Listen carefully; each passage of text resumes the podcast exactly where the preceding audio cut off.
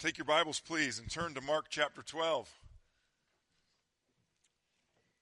Mark chapter 12, verse 1, a passage that we looked at last week in, in more depth than we're going to this morning, but we're going to look at one aspect of this passage that relates directly to our fathers, our earthly fathers. Mark chapter 12, verse 1.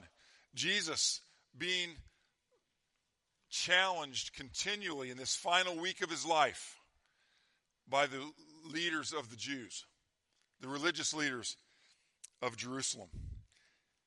And so he sp- speaks this parable to them in Mark chapter 12, verse 1. He then began to speak to them in parables. A man planted a vineyard. He put a wall around it, dug a pit for the winepress, and built a watchtower. Then he rented the vineyard to some farmers and went away on a journey. At harvest time, he sent a servant to the tenants to collect from them some of the fruit of the vineyard. But they seized him, beat him, and sent him away empty handed. Then he sent another servant to them. They struck this man on the head and treated him shamefully. He sent still another, and that one they killed. He sent many others. Some of them they beat, others they killed. He had one, one left to send, a son whom he loved. He sent him last of all, saying, They will respect my son. But the tenants said to one another, This is the heir. Come, let's kill him, and the inheritance will be ours. So they took him and killed him and threw him out of the vineyard. What then will the owner of the vineyard do? He will come and kill those tenants and give the vineyard to others. Haven't you read this scripture? The stone the builders rejected has become the capstone. The Lord has done this, and it is marvelous in our eyes. Then they looked for a way to arrest him because they knew he had spoken the parable against them. But they were afraid of the crowd, so they left him and went away. We spent some time in this passage last week looking at the indictment that Jesus was was giving on those Jewish leaders, the judgment that he was, that he was passing on them for not living up to their responsibility, for not re- recognizing that he was the one that the Old Testament had, had prophesied, he was the one that was promised, and they were refusing to receive him. They were refu- refusing to accept him. They were refusing to proclaim that he was the one, even though they knew he was the one, because he fulfilled all of the Old Testament prophecies about him, including the one that he mentions from Psalm 118. Look at that part again. The stone the builders rejected has become the capstone. The Lord has done this, and it is marvelous in our eyes.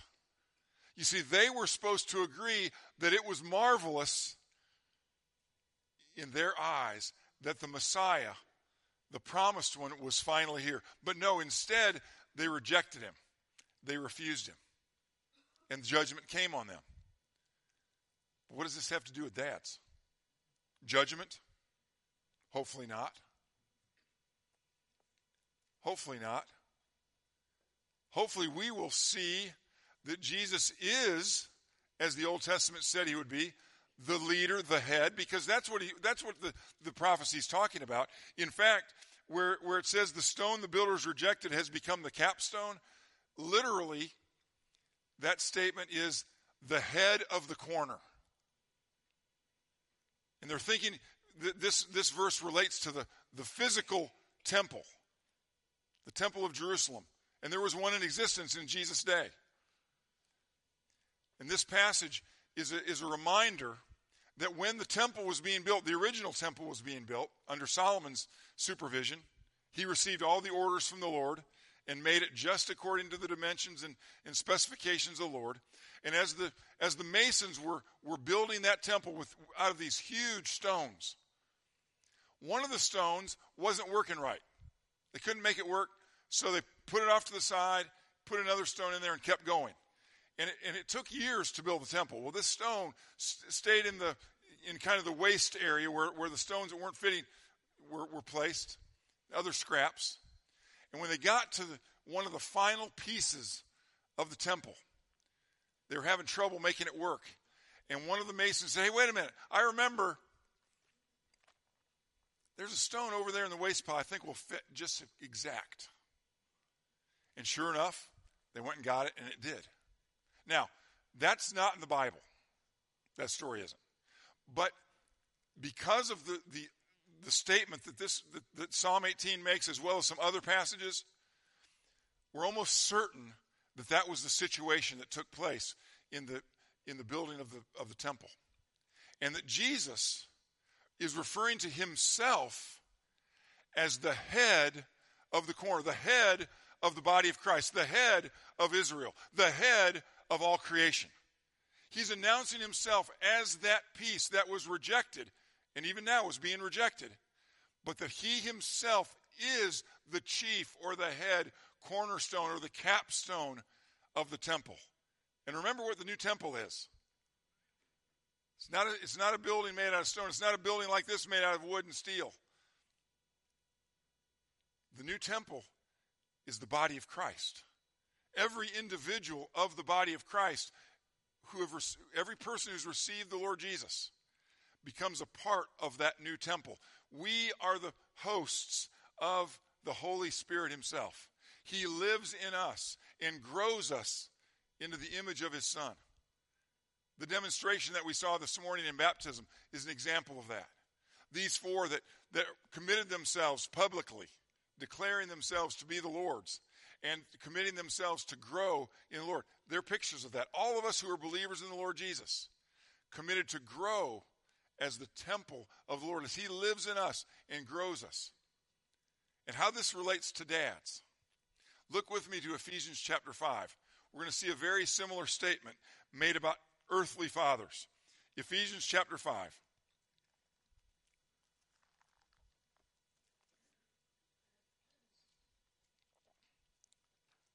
We'll start by reading verse 22. This is a passage that we read on Mother's Day. But the Father's Day passage comes right after it, so we'll include them both. Ephesians chapter 5, verse 22. This comes in the context of submission because he had just told the church to submit in verse 21 to submit to one another out of reverence for Christ. Hopefully, you all have been doing that this morning. I didn't see any fights for seats this morning, so that was good. There are some. We have guests here for baptism. I'm glad that nobody, you know, wouldn't let them sit where they wanted to sit because that was your seat. Those kind of things, and you laugh, but stuff like that happens. Um, hopefully, not here anymore. Anyway. Verse 22 Wives, submit to your husbands as to the Lord. For the husband is the head of the wife, as Christ is the head of the church, his body, of which he is the Savior. Now, as the church submits to Christ, so also wives should submit to their husbands in everything. Husbands, Love your wives just as Christ loved the church and gave himself up for her. We're going to stop there for just a minute. Husbands,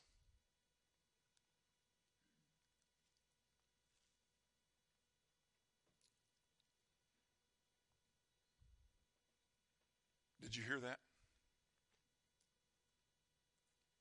First, before he got to your responsibility, he told you about your position.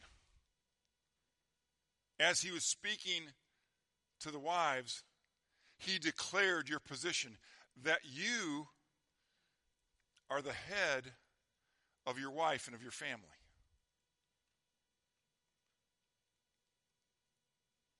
As Christ is the head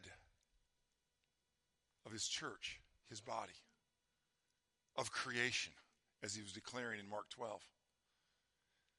As he declared himself as head, he's also declared that husbands are to be the head of their wives and of their families. And then he defines what that headship looks like because it looks just like the headship of Christ. Husbands and fathers love your wives and your children. We'll get into that in a minute. Just as Christ loved the church and gave himself up for her.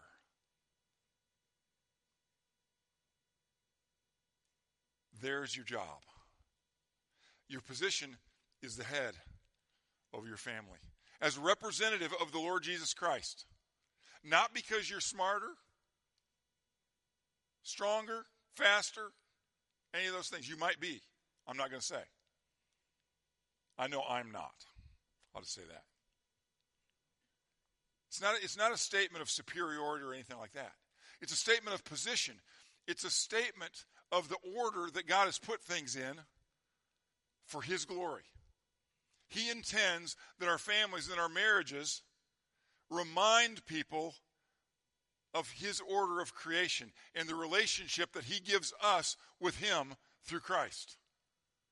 That's the whole purpose of families. That's why He put people in families from the beginning. It was one of the foreshadowings of what He was going to do in Christ. And so, husbands, on this day, Father's Day, take this command to heart. Take this position to heart. You're the head, act like it. You're the head, lead like it.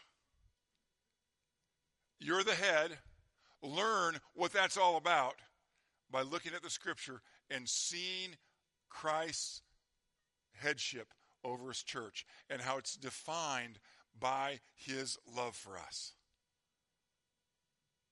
That's what this uh, symbol is up here. It's not decoration, although it is very pretty. The cross of Christ wasn't that pretty. The cross of Christ was scarred with nail holes, spike holes, and more than that, it was scarred and stained, I should say, with blood because that's the way the head of the church loves the church. He died for us. And so, husbands, fathers, that's the picture painted for us. To die, to love our wives and our families above ourselves. to die to ourselves. As Christ died to himself and physically died on the cross for us, then we follow his example and we die to ourselves. He then describes the, the work that he did for us, which also describes what the husbands and what the fathers are praying for their wives and children as we continue. Looking at verse 25 again Husbands, love your wives just as Christ loved the church and gave himself up for her to make her holy. That's what Christ did for us so that we can be holy, so that his righteousness can be ours. Cleansing her by the washing with water through the word, picture of what we saw this morning. And to present her to himself as a radiant church, without stain or wrinkle or any other blemish, but holy and blameless. In this same way, husbands ought to love their wives as their own bodies. He who loves his wife loves himself. After all, no one ever hated his own body but he feeds and cares for it just as Christ does the church. For we are members of his body. For this reason, a man will leave his father and mother and be united to his wife, and the two will become one flesh. This is a profound mystery, but I'm talking about Christ and the church. However, each one of you also must love his wife as he loves himself, and the wife must respect her husband. Children, obey your parents in the Lord, for this is right. Honor your father and mother, which is the first commandment with a promise. That's one of the Ten Commandments. That it may go well with you and that you may enjoy long life on the earth. Fathers, do not exasperate your children. Fathers, now I didn't see any wives doing this, but I'm assuming it probably happened. Fathers, do not exasperate your children. Instead, bring them up in the training and instruction of the Lord. It's a high calling, men. We, we I mentioned to the children this morning, and, and they, they were in agreement. None of us dads are perfect. It doesn't take away from the high calling that we've received. The high calling that we that we see in this passage concerning our wives and our children of what our highest goals are for them.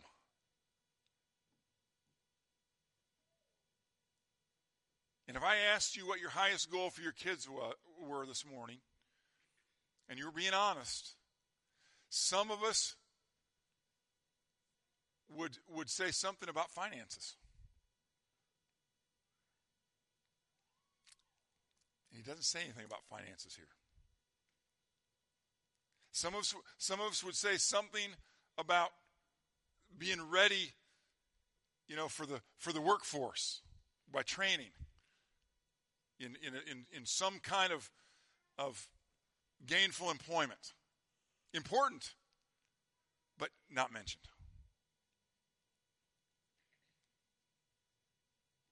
He's concerned about the longest stretch of time in your children's lives.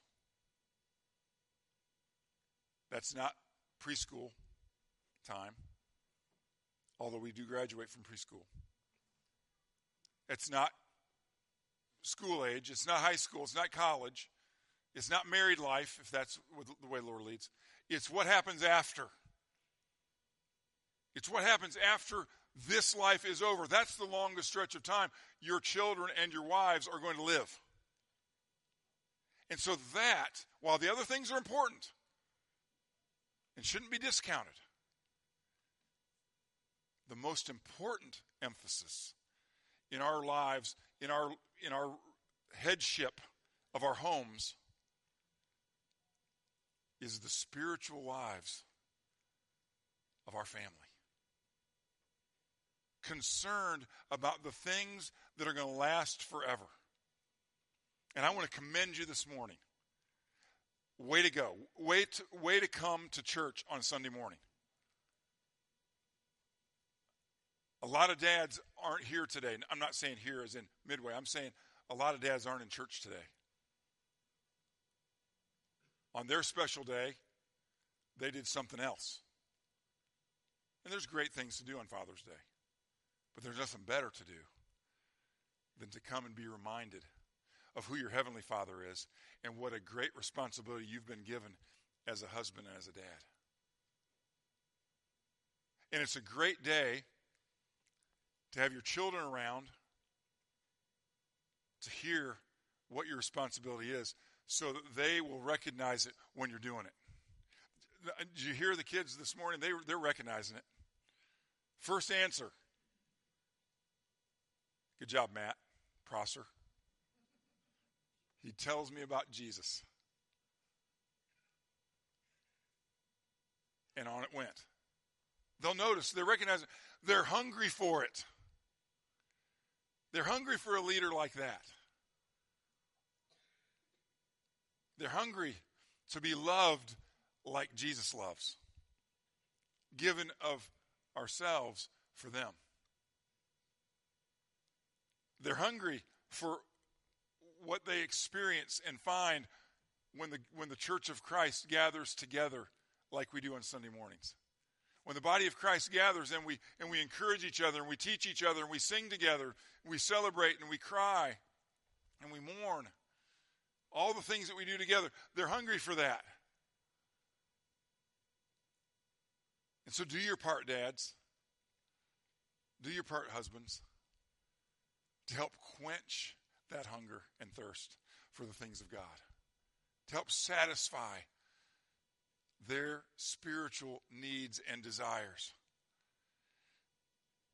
That they would be presented like the church is going to be presented to the Lord for eternity, that they, as a part of that church from your family, will be blameless, without stain or wrinkle. Oh, that's the picture of the wife and the, of the bride, but it's also the picture of the kids who are trained by their dads in the instruction and admonition of the Lord. not exasperated. Why does he say that? Well, we know why. Because for some idiotic reason, we all somehow want to do that. Some of us more than others.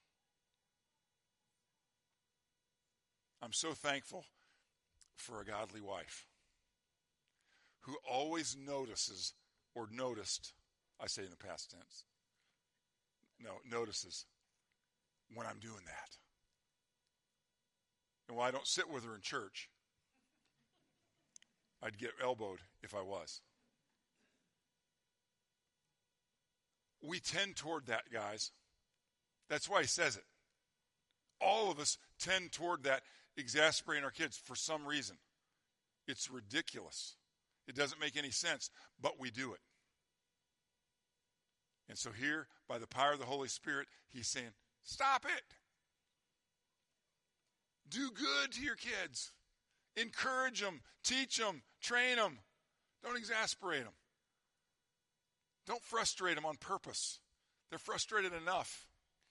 Don't add to it. But it all comes down to this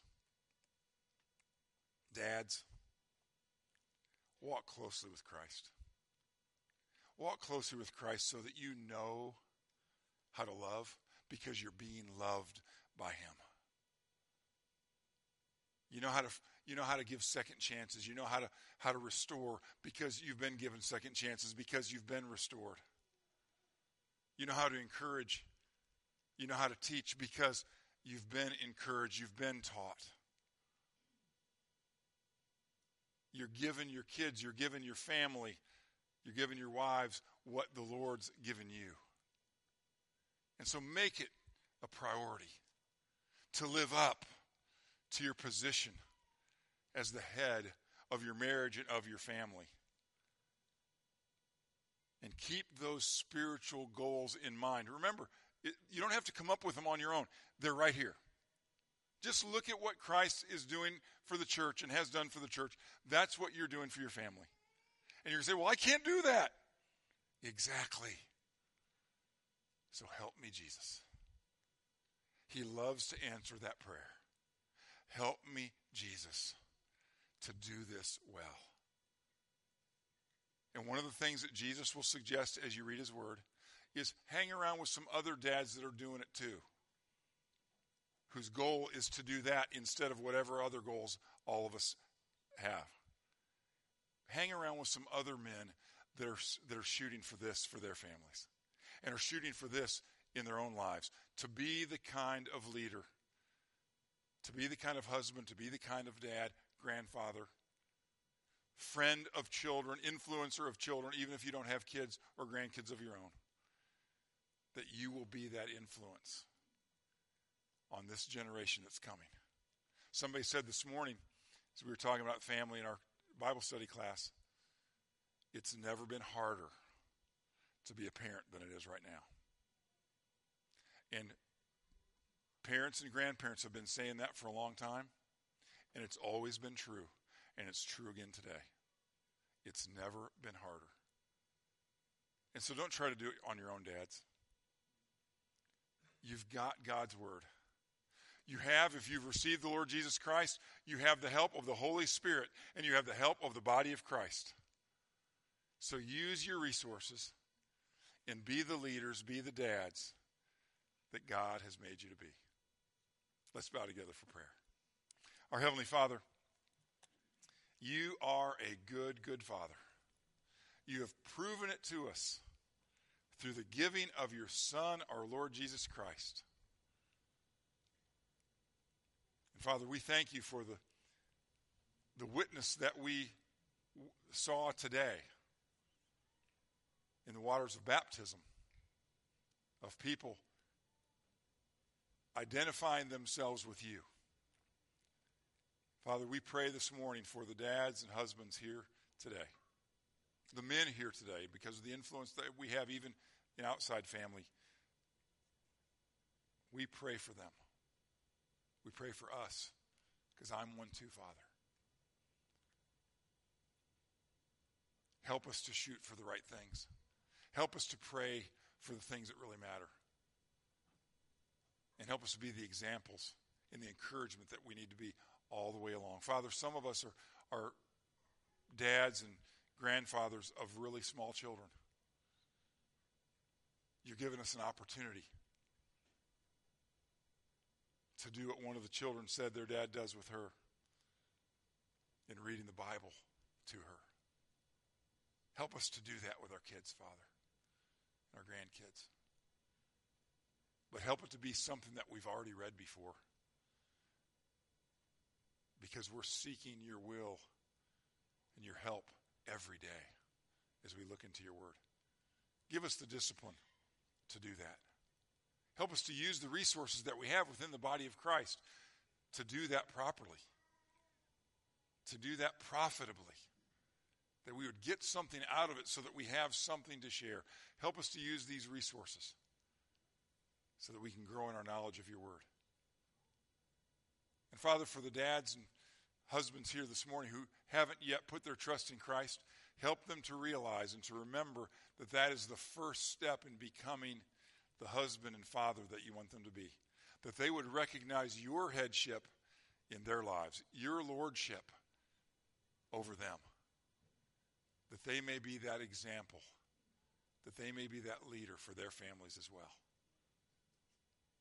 So, Father, we thank you for the way the Lord Jesus humbled himself, not only in water baptism, but even more importantly, he humbled himself by death on the cross for us. So help us to look to the Lord's death as the true picture of what our love is supposed to be like for our wives and children.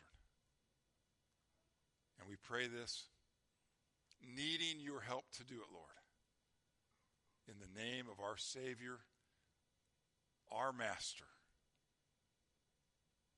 our Lord Jesus Christ. Amen.